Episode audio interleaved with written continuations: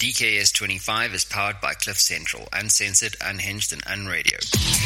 Hello and welcome to the Digital Kung Fu Show, a podcast and video cast for startup founders and entrepreneurs. Even if you're alone in your entrepreneurial journey, know that right now in your earbuds, you are joined by thousands of entrepreneurs across the world hustling today's markets. At Digital Kung Fu, we have one goal to help entrepreneurs succeed in their ventures through information sharing, digitally connecting them with other entrepreneurs, and by dissecting and deconstructing the world's leading business minds right here on this show. Remember, you can view the full show notes on our website at digitalkungfu.co.za or tweet this show using our handle at digitalkungfuza or follow us on facebook.com slash digitalkungfuza.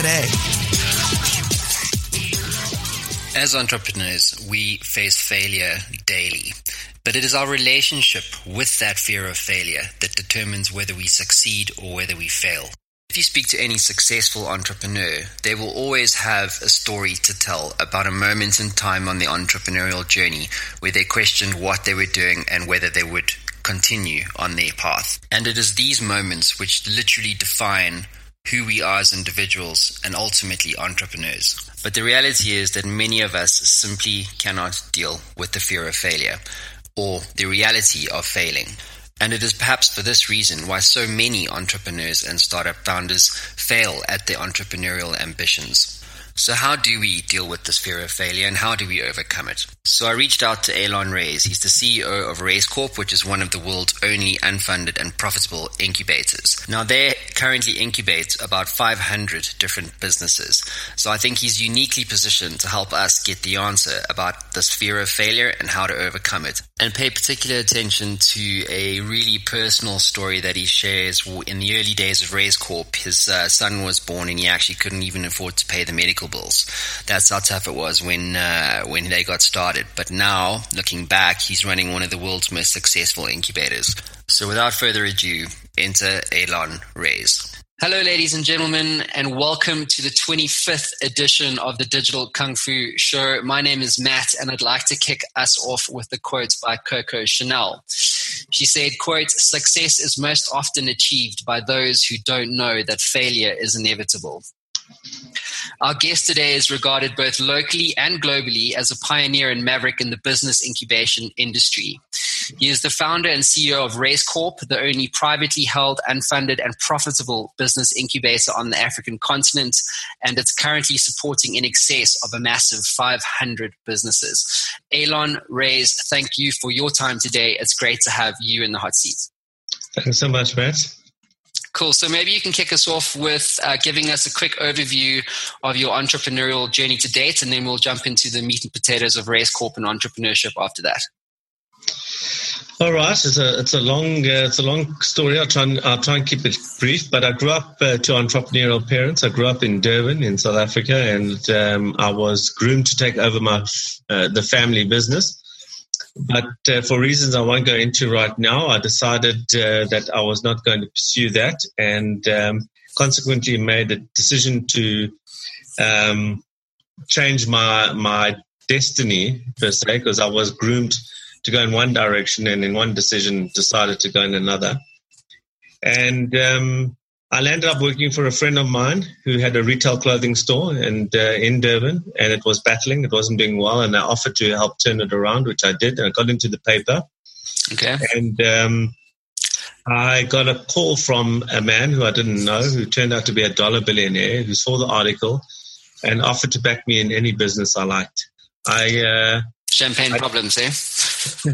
Well, I didn't believe him, to be quite honest. I didn't believe uh, that that would happen, especially what I'd just been through uh, in the family business, and um, and so I uh, did nothing. And then two weeks later, he called me, and then uh, my new journey began. I started a business called the New York Sausage Factory, uh, which was a fast food operation selling hot dogs. Mm-hmm. I opened up in Pinetown, just outside of Durban. And it was an absolute failure. I tried everything to make that business work. I opened for evening trade, for the breakfast trade. I, I did everything I possibly could think of, right to the point where I put myself in hospital. I just was working solid. I, wow. I forgot to eat for a couple of days. Yeah, those aren't champagne problems. Yeah, no. so then, uh, so then uh, I went to him and uh, I, I, I plucked up the courage to go and see him. And to finally admit that I had failed, which was very hard for me as a young 20 something year old.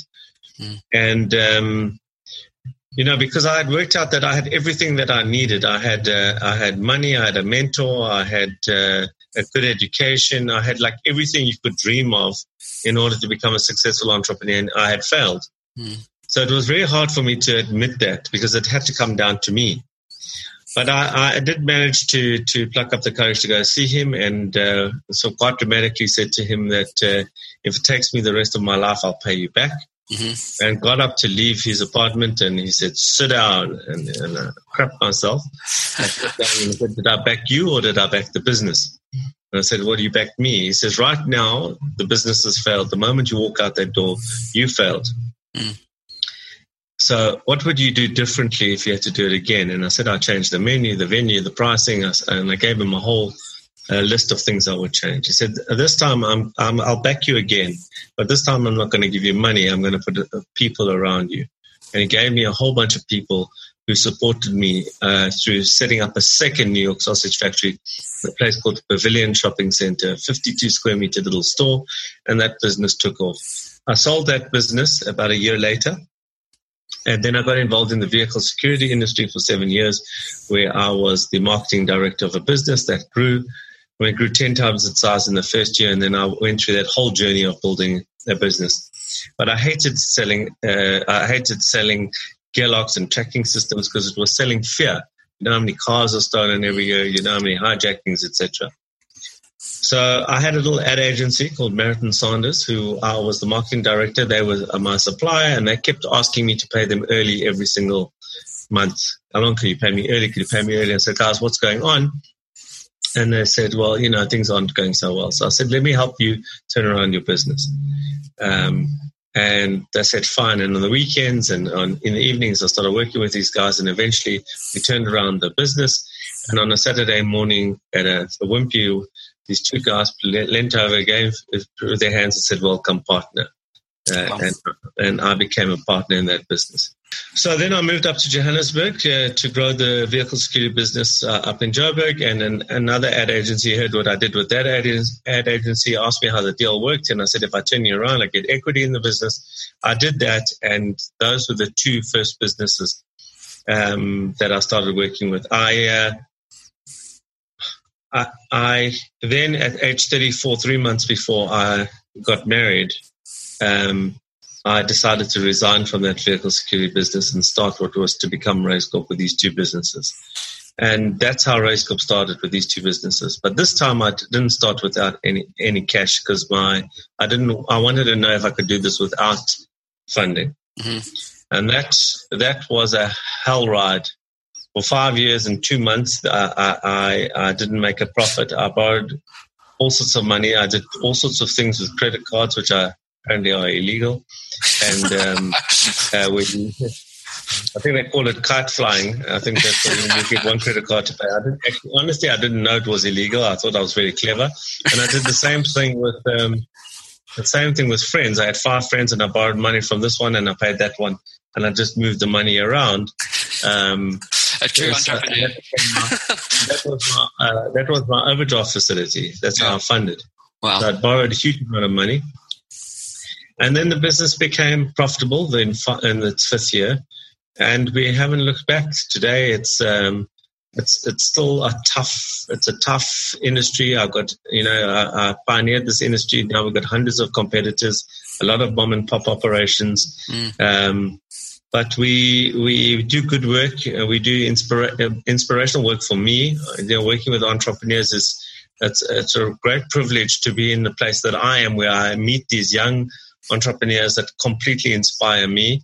I always feel a little bit, um, geez, why couldn't I be more like that when I was that age? You know, so mm. it's it's really amazing to meet these young guys, and I'm and I'm involved in all sorts of things. So I just recently got involved in a drone business. I'm involved in a in a property business. I'm involved in a advertising agency. I'm involved in so many different things, which keeps me excited and motivated.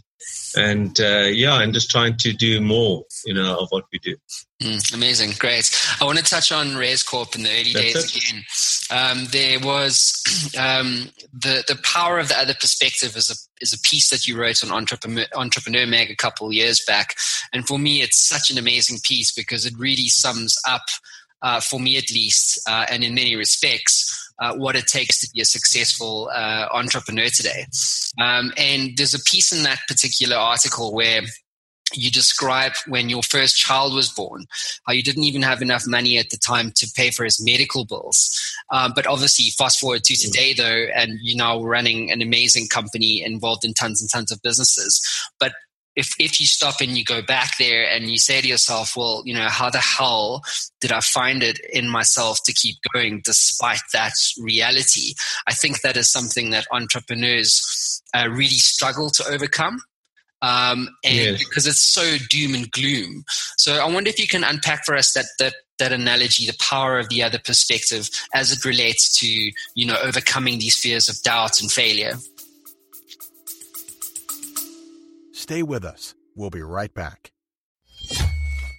Hey there, I know being an entrepreneur can be a very lonely experience. You sometimes get stuck, don't you? Well, if you're like me, being stuck sucks. But what if you could access the minds of over 850 CEOs who have built companies generating billions of dollars in revenue and access all of that knowledge in a fraction of a second? Well, the good news is you can literally do that today. What my team have built is Matt Brown AI. It is trained on all the interviews, over 850 of them that I've done to date, all my books all the knowledge capital that has been generated over the last 10 years right here on the Matt Brown Show. And you can get access to all of that right now for free. So, how do you get access to this? Well, head on over to mattbrownshow.com and at the top you'll see community. Hit that link, sign up, it's absolutely free, and you'll be given instant access to Matt Brown AI and a community of over 100,000 subscribers.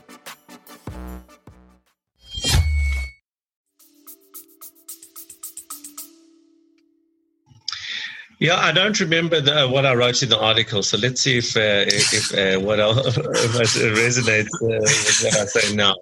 But for me, it's around two things: is the power of the other perspective. I strongly believe that there is no such thing as reality that there that it's all these are all human constructs. The fact that we go to school is because somebody constructed this concept of kids at certain age going into a, a, square room and they have a person who knows some stuff and there's a there's a thing that they call the whiteboard and and, and they these are all human constructs. So the moment you understand that nothing is real, you are you have the freedom to to um, understand the world from a different perspective. So the first part is that if you ask yourself questions from a different point of view all the time, you can you come up with different answers all the time. And when you're stuck, when you're in an environment where you're stuck, where you can't move, we keep trying asking the same questions again and again and again. The same question: How do I solve this? How do I solve this? An important technique that I developed was a, a technique which I call shift questions, where I come from a completely different perspective as a, from uh, asking completely weird questions to try and unlock that problem from a different point of view. So there's a let's call it a self technique, uh, uh, which uh, which I do call shift questions. The second is is, the, from the concept of a mentor or somebody else in your life. Where I had the environment where when I was in that first business that I was in, where I went to a lunch with somebody and at the beginning of lunch, I thought it was all the, it was all going to end. and we had run out of cash, and and and I, there was no more money. There was literally I was coming to a month end. There was no more money, and I went to lunch. This man invited me for lunch, and I sat down with him, and he said, "Tell me about your business and why are you so looking so down." And I said to him, Well, it's because uh, I've got month end coming. I can't find any money. I've borrowed as much money as I can, and I don't know what to do. So he says, Tell me more about the business. I tell him, he goes, Oh, I'm so excited about this technology. I said, Yeah, but I can't pay. So he says, No, that's just a cash flow issue. Don't worry about that. Just tell me more. Tell me more about this thing. Hmm. And the more I sort of t- spoke to him about the fact like my reality is I'm not going to make month end, the more he dismissed it and said, But that's a cash flow issue. Don't worry about that. It's non so it's almost nonsensical, eh? it's nonsensical, right? So he's uh, then I started getting excited about what I had. Mm. So he says, I, so I said to him, now how do I go from i can't afford all this. He said, okay, that's easy. So you need to structure, you need to view it like this. You've got this technology, you've got a cash flow issue. Now you need to find people to bridge that. Now go out and go and do X, Y, and Z. Call up all these people, and, and which I did. So straight after lunch, I was so enthused. I was so depressed before lunch, and I thought it was all over. At the end of lunch, I was so enthused. By the way, he had to pay because I couldn't afford lunch, but he had to. So he, said, and, and I went out and I started calling all these people. I got appointments and I got the funding, and they valued the business at the time, which I thought was bankrupt, at 10 million rand, and we raised 3 million rand Wow. Okay. By the end of that month, I was on the 20th of that month. I got by the 30th of that month, I raised three million rand for 30% of the business, and this is in the previous business. Wow. So for me, that was such a great lesson. Or from my perspective at the time, mm. it was all over. Mm.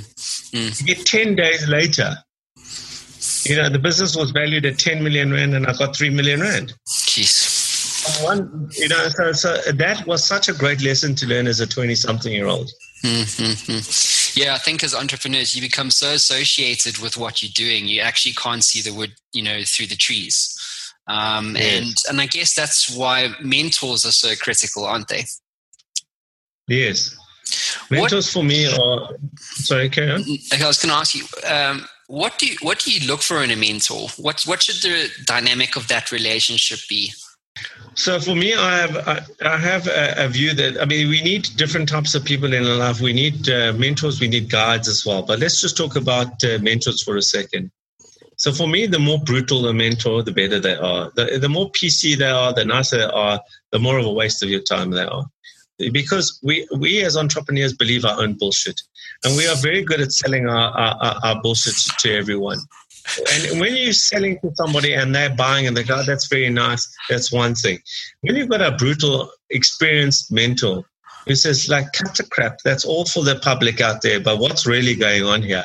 And you can get to that place of, of integrity quickly, where, where you, you can feel vulnerable in front of that person very, very quickly, and we can get to the, the, the nuts and bolts to deal with the issue, the better.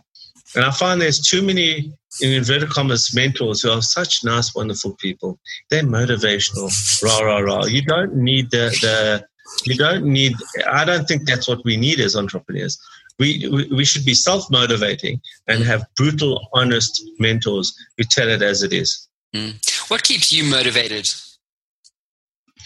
I'm mission bound. So I, am one of those people who wants to build this as, to as big as uh, I can before I die. I plan to die at 93. I plan to work till I'm 90 and take three years to sort out my crap in, in between there. I'm mission bound. Uh, so to me, it's just about more and about how big can we build this? How many lives can we impact?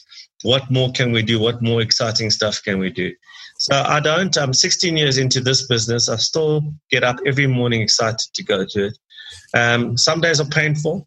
I won't lie. Some days, you know, it's not all um, a bed of roses. It's it's it's. Some days are really really tough. We have people issues. We have system issues. You have growth internet issues. issues. Like, you've got all sorts of issues. Growth issues. You've got all sorts of issues. Mm. But that's part of of the pain. You know, in the pain is the growth, and the growth is is the learning, and the learning is the experience, and the experience is doing it better.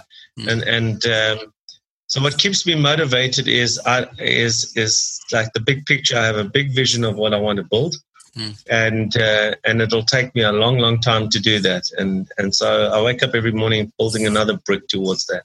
What is your vision that you're working towards? So, so from a from a Raizcorp point of view, there's there's a whole bunch. There's a huge education piece. I've just bought a school, a high school, primary and primary school. I want to get very much entrepreneurship into the education system. Right. So I've built building out a curriculum with, that works within the context of CAPS as well. So that's a big piece that I'm building out right now. Um, there's from the, the incubation and prosperation side, the, the, the, and the acceleration side. There's a huge amount of work to do there. Um, there is a huge Africa expansion. I'm working in many countries now in Africa and trying to expand what our model into the rest of Africa. I'm working also in the UK now to try and set up there. So I have I have aspirations of building out a, a model that can be expanded and touch uh, 100,000 lives, 90,000 at a time. 100,000 and not in low touch training videos or training sessions. I don't buy that. That mm. there's no transformation that really happens in that. I'm talking about high intensity incubation or prosperation intervention. So 100,000 at a time. I'm only coping now with 500, mm. which is a lot. I've got 130 staff right now, and it's, it's there's a lot of moving parts. So 100,000 is a big vision to, for, for me. Mm. And I hope to be able to work that out by the time I'm 90.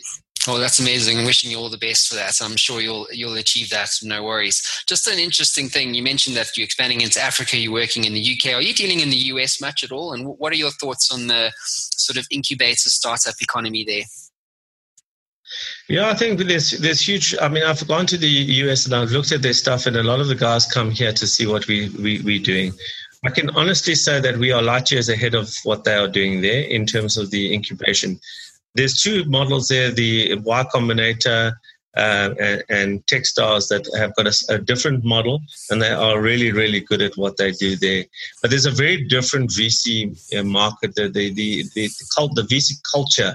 I'm not saying to the market. The culture is very different, and the the entrepreneurs in the US, particularly Silicon Valley, are far more mature in terms of understanding about the, the, the role of equity and that you don't have to hold on to everything, that you give away a huge portion in order to build something huge. Mm. So, so there's a cultural difference there, and the, the mark, the, the, there's good, great players that work within that context. Mm. But um, I have no aspirations right now, and it's uh, right now to go to the US and set up there. I think it's it's a tough market uh, to to enter. So I'm going where I think is most needed, where our model works best, mm. uh, which I think is the rest of Africa. Okay. Speaking of your, your model, what, how would you describe the underlying magic of your particular incubator model? Uh, our, um, our, our basic premise of our model is find the best, give them the best, and you'll produce the best. So to find the best, we've got an incredibly tough selection process that entrepreneurs have to go through to get into race. But One in 20 who apply will get in. We get 10 to 40 applications a day to, to, to join us. Sure. And we go through a, a, a huge uh, process in order to choose the, the entrepreneur. And we look for what we call blue heart. We don't look at the business plan. I've written a book called Lose the Business Plan. I don't believe in business plans. Yeah. To me, I'm looking for that entrepreneurs, that, that glint in the eye, that like you get that fire that you can feel in them. And I'm looking for that piece.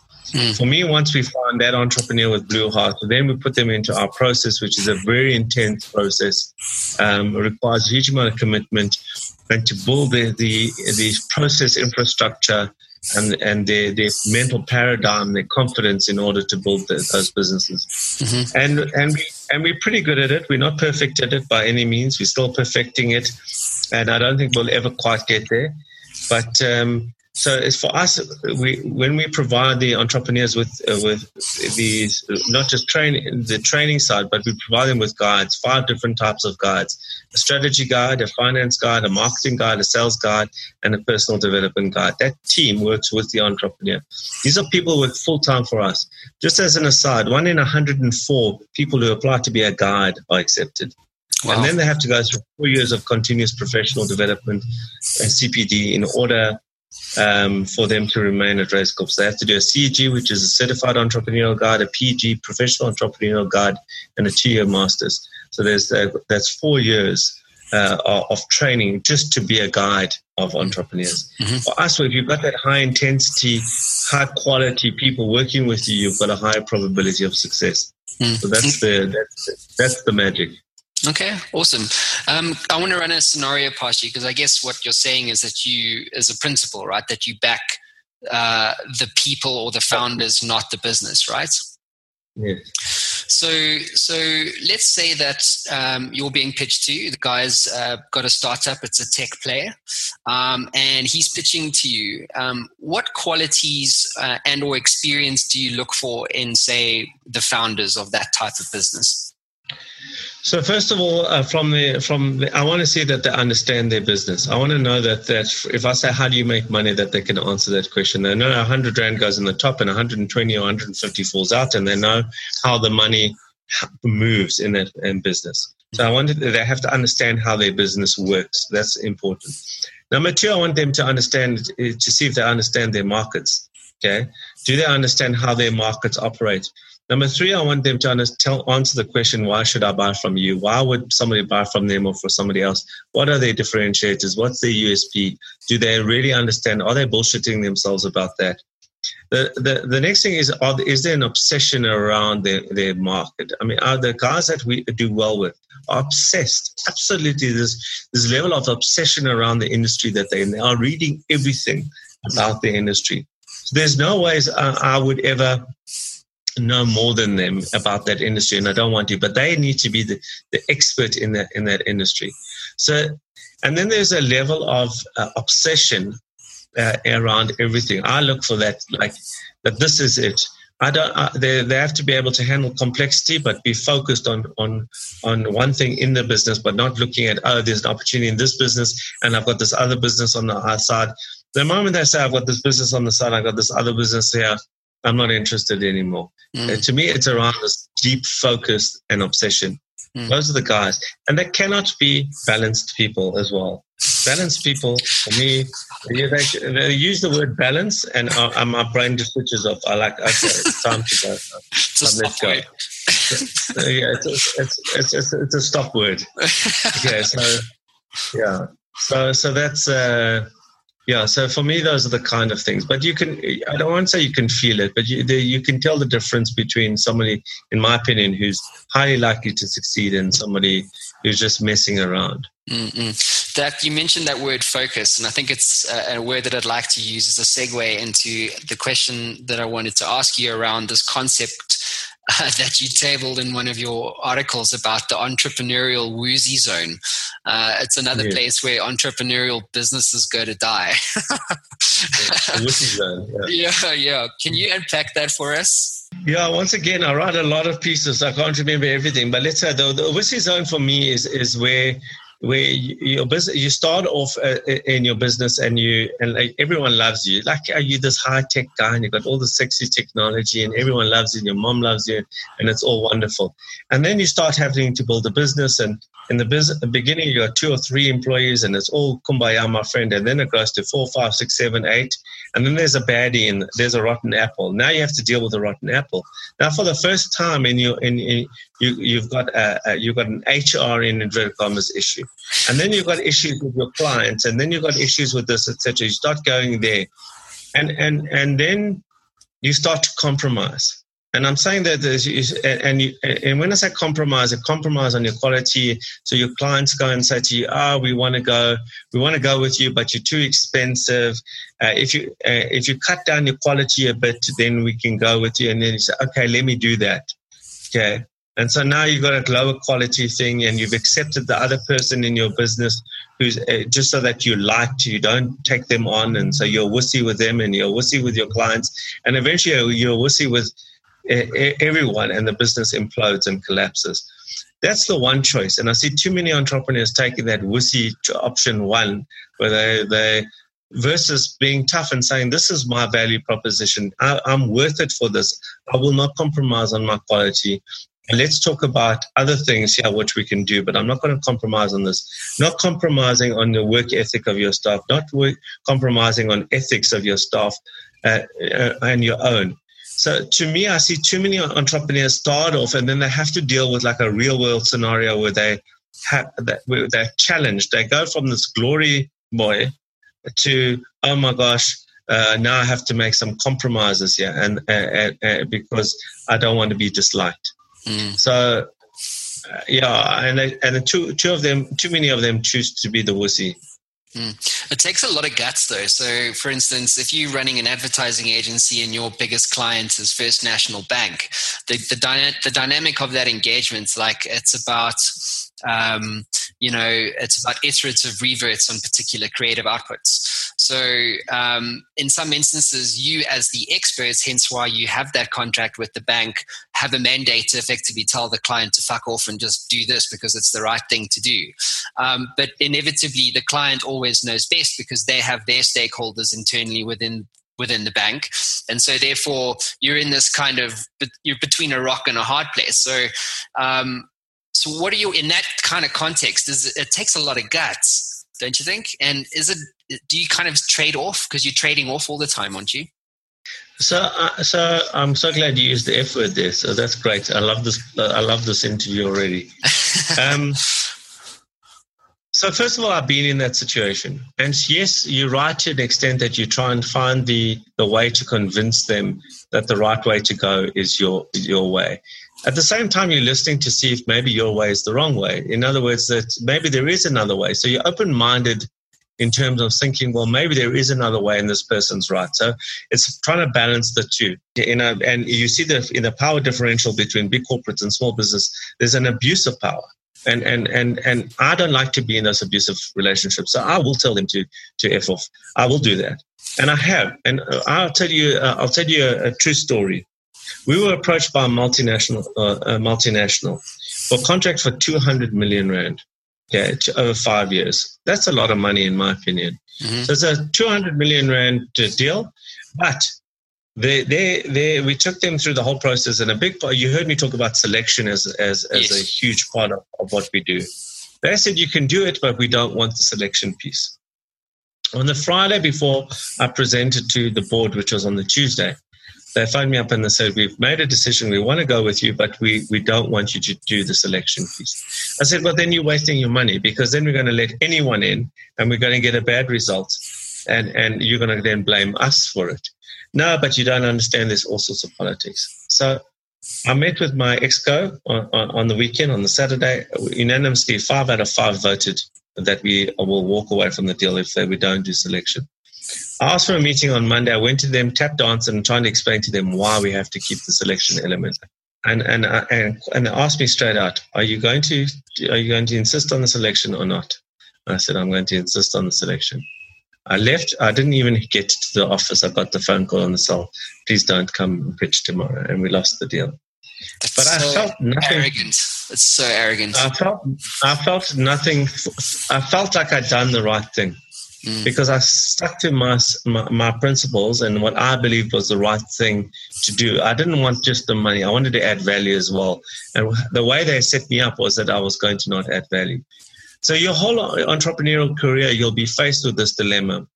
What what I I'm not saying that I'm, I'm a, sort of this uh, like this uh, religious guru or this like that I'm perfect or anything, but I'm, I'm saying that rather uh, on the side of your values than on the side of money. Money will come later as well. As soon as you give up on your values up front, it's a hard climb back to get them back. In fact, very few people ever, ever uh, come back from that. You just go on a slippery slide down because you've just compromised now. And then what's the next compromise and the next compromise? Mm. So keep your values. Your values should never be challenged and your and, and bullying should never be allowed because that talks to your self-worth as well. Mm. and you're worth something. You everyone starts somewhere. They need to appreciate your your if you are excellent they need to appreciate it. Maybe you need to get that across better. Mm. but one last thing on that is just that you you've got to I think you've got to also have an open ear to maybe you are wrong. So you have to be listening as well. And that's the a dilemma as an entrepreneur is what's the balance between those two things? Mm-hmm. I think if you compromise your values, you've lost, period. Uh, because in that instance, let's say you did compromise, you would have got into bed or a business relationship with that particular client. And who knows, to your point, your instincts say that it would have not been you know, it wouldn't have worked out because that relationship would have soured and ultimately your business would have suffered as a result. And hence then there's that ladder at, that you got to climb up again, don't you? So I think, yeah, I totally share your, your, your, and resonate yeah. wholeheartedly with your, with your sentiments. Um, Gary Vaynerchuk tweeted the other day, you said, uh, you mentioned the word um, wrong there. You said, maybe if you're wrong, you should consider why or whatever.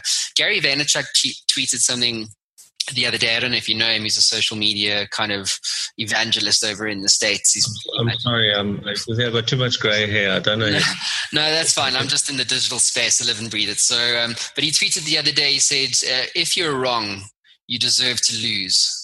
And I didn't, I didn't share that share that sentiment at all because I think if you're wrong, I think there's there's more of an opportunity to question why and then learn from that that that reality or that context. Um, what do you think about the, how an entrepreneur should should, for instance, when you're executing, you inevitably have to tack your strategy, right? Or you're, as you're executing in the market, the market needs are changing, hence why business plans are irrelevant. And so you're wrong all the time. You know what I mean? Like every other day, you should be wrong. And in that process, you know, you should be learning and shifting where your business is going or, or changing what you're building as part, for a tech player, for instance. Um, so, so what are your thoughts on that type of dynamic in terms of um, uh, of, of acknowledging when you're wrong and approaching how to to shift and and learn in the process?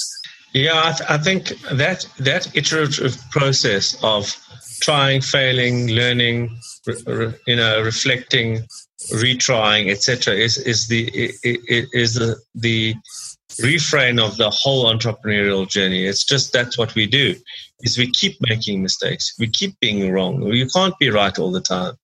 I think I think maybe just to come back to to your your your uh, dude's uh, quote. So what I think what he's missing here is the fact that if you add if you if you make a mistake if you're wrong, and and you don't have the desire or ability to to reflect and learn from it, then you deserve to lose. Mm. But if you if you have the desire and ability to learn from it, then you deserve to win, and you do win. And that's the whole process: is that we can't do everything right. Uh, you haven't done everything right. I certainly haven't, and I don't know anyone who has. Mm. The ones that the, the ones that that succeed are the ones that keep learning from their mistakes and get up again and again. So there's a level of perseverance.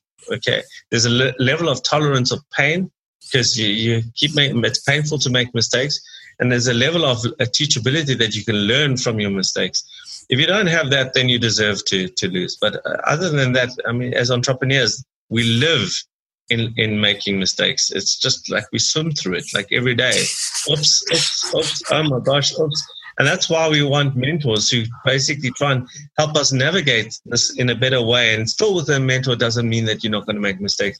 You're just probably going to make less. Mm-hmm. Okay, that's such great advice, um, Allon. And I'd like to conclude part one of the show on that. And then I'd like to move on by opening up um, our community questions to you, if you don't mind. Sure, go for it. Cool. So the first one here is from Paul. He says, uh, If you could start another business today, what kind of business would it be and why? Um, sure. I would I would get into property. I think we'll I would have got into property. If you ask me anything about property, ask me anything you want about property. Whatever I say, do the opposite. Okay, because I just don't So, so to me, I would like if I started again, I would want to understand property better. I think, uh, I think if you understand property, you can make a lot of money in in there.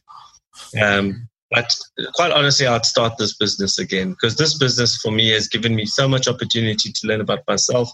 I've traveled the world, I've spoken around the world, I've met presidents and and princes and all sorts of people from the work that I do.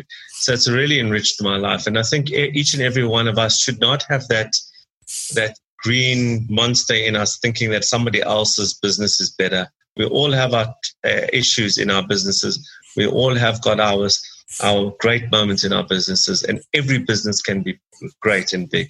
Mm-hmm. Did you actually speak at the White House? No, no. I was invited by Obama and the White House to speak in Kenya. When he went to Kenya to speak, I was invited to go and speak um, okay. in, in, Kenya at the, the Global Entrepreneurship Summit. Okay, great, yeah. cool. Did you did you meet uh, Obama? No, unfortunately not. I've got a picture of him, but no, I did not meet him. Um, I, I, did not meet him. No. Okay, all right, cool. Next question. I've met, I've met other presidents, but not him. I wish I did. Guilty by association. Done. We'll leave it there. Yeah. um, okay, next question. Simon says, "Do you regard yourself as a success?" No, I don't. I, I, I, I the word success is a, a, word that I have a big problem with hmm. because people, when people talk about all these entrepreneurs talk about being successful, I, I use the word succeeding. I'm in the process of it's a verb. It's not an, an end point. I'm not successful. I'm succeeding. So I, I, if you have to use the word success as a verb as a doing word because you, you, can be successful today and unsuccessful tomorrow and successful the next day and you can be successful in love and not successful in, in business and successful as a father but not as a as a you know whatever. Mm. So success is a doing word. It's not an endpoint. Okay, lovely. Um, next question's from Lame. He says, if you had Raizcorp, what made you found Spits and Polish? Pitch and polish. Pitch and polish is uh, pitch and polish is, is one of our properties. I built pitch and polish uh, about seven years ago, just about eight years ago. I built it out of a. I was invited by um, uh, GIBS after the 2008 crisis. I was invited by GIBS to to a thought leadership uh, weekend where we tried to solve problems for uh, entrepreneurs. And I came up with a pitch and polish as a way to go into the rural context or peri-urban context to try and spread the word of entrepreneurship. And I used to do all the pitch and polishes in the beginning. Today, I'm just a judge at the end. Um, and so it's a property owned by Raizcorp that is funded by uh, Engen uh, and now Nedbank as well. So yeah, that's that's why I started it. Okay, lovely. Um, Janet says, if there was one thing that you would change about yourself, what would it be and why? my weight. I want to lose weight, and I want to be a nicer person. Um, I want to be a nicer person, and I want to uh, I want to lose weight. Um, uh, yeah, I, I, I think I think we all everyone has of us has got our personal. Uh, struggles around certain things is no one's ever completely 100% happy with who they are where they are yeah. yeah, but right now it's my weight. okay, cool. Nice one. and then I've got Greg here. He says, What have you tried and failed at in the last week?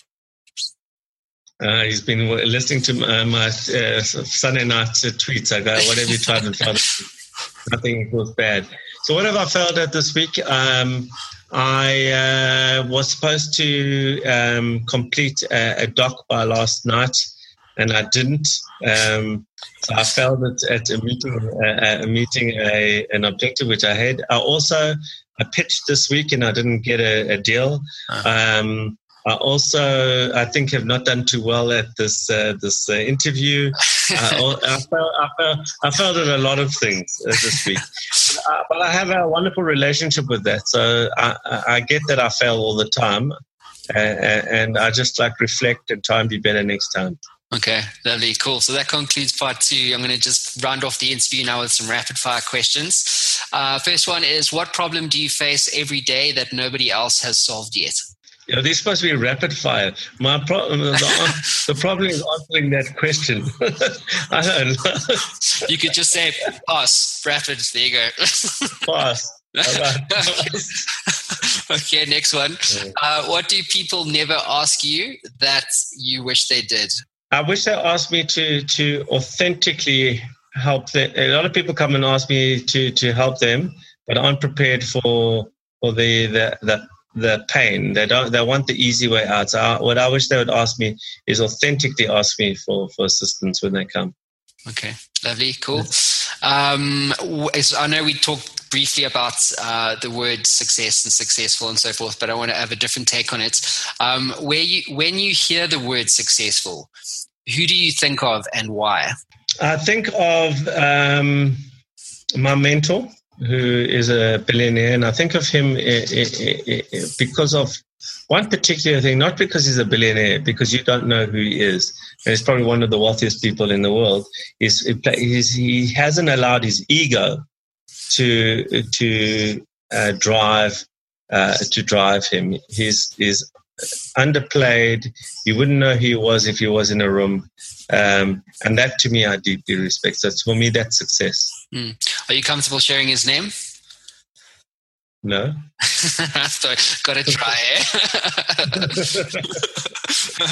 okay, cool. So, contrary to the word successful, uh, who comes to mind when I say the word punchable? Uh, uh, myself, uh, after I go, when I sometimes you know I, I, say I say things and I hurt people um, when because I'm a little too forthright and I haven't read the the room properly, and then I reflect back and I go, "Geez, I I shouldn't have done that. Mm. I, I, I should have been a little bit more sensitive." Okay, I have that same problem every day. oh dear. Okay. Uh, right. So, um, if you could go back in time to yourself, you now, but back to yourself when you were 20, and give yourself one piece of of advice about business, what would that be? I'd give myself contradictory advice. The first, I would say, chill. It's it's okay. It's going to happen.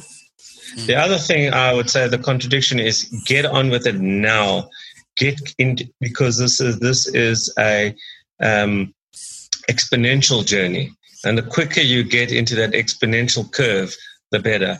So those are contradictory pieces of advice. Uh, mm. I watch this the the exponential nature of entrepreneur's life.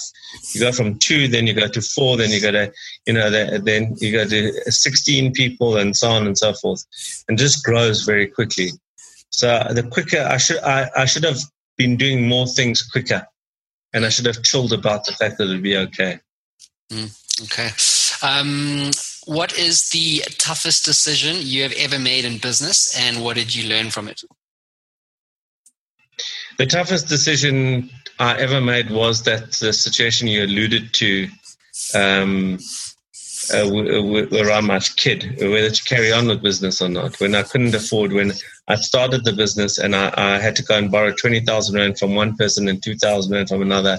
And I, and I asked myself, what the hell am I doing now? Like, do I carry on with this in, insanity mm. of just, I had, a, I had over a million Rands worth of debt in those years, which was a lot of money I had a business that was hemorrhaging cash, and I had a child that had just come into the world, and I, hmm. and what the hell was I doing? So that that decision has to be the hardest decision I've ever made.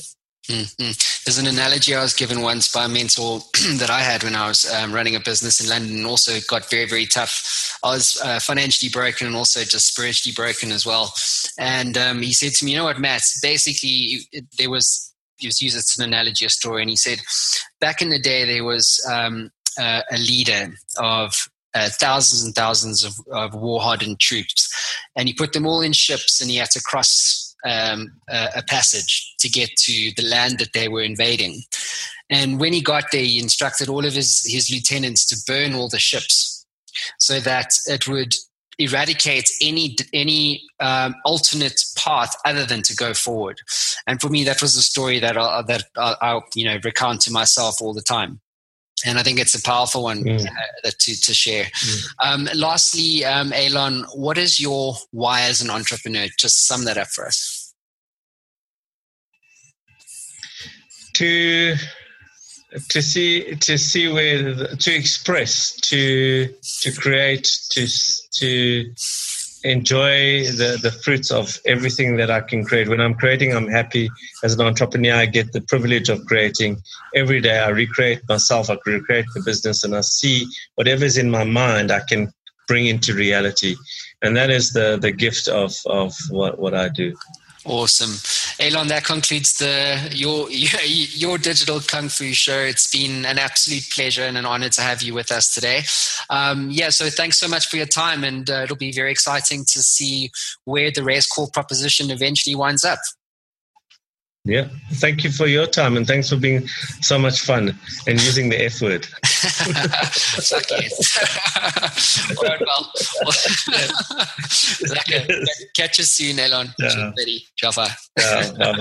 Remember that the Digital Kung Fu Show is now on iTunes, so head on over there now and leave us a review. You can also catch the Digital Kung Fu Show on Player.fm, Stitcher, and CliffCentral.com. Thanks for listening to the Digital Kung Fu Show. If you'd like to check out more episodes and get access to our growing community of entrepreneurs working together to succeed in business, then please visit our website at www.digitalkungfu.co.za.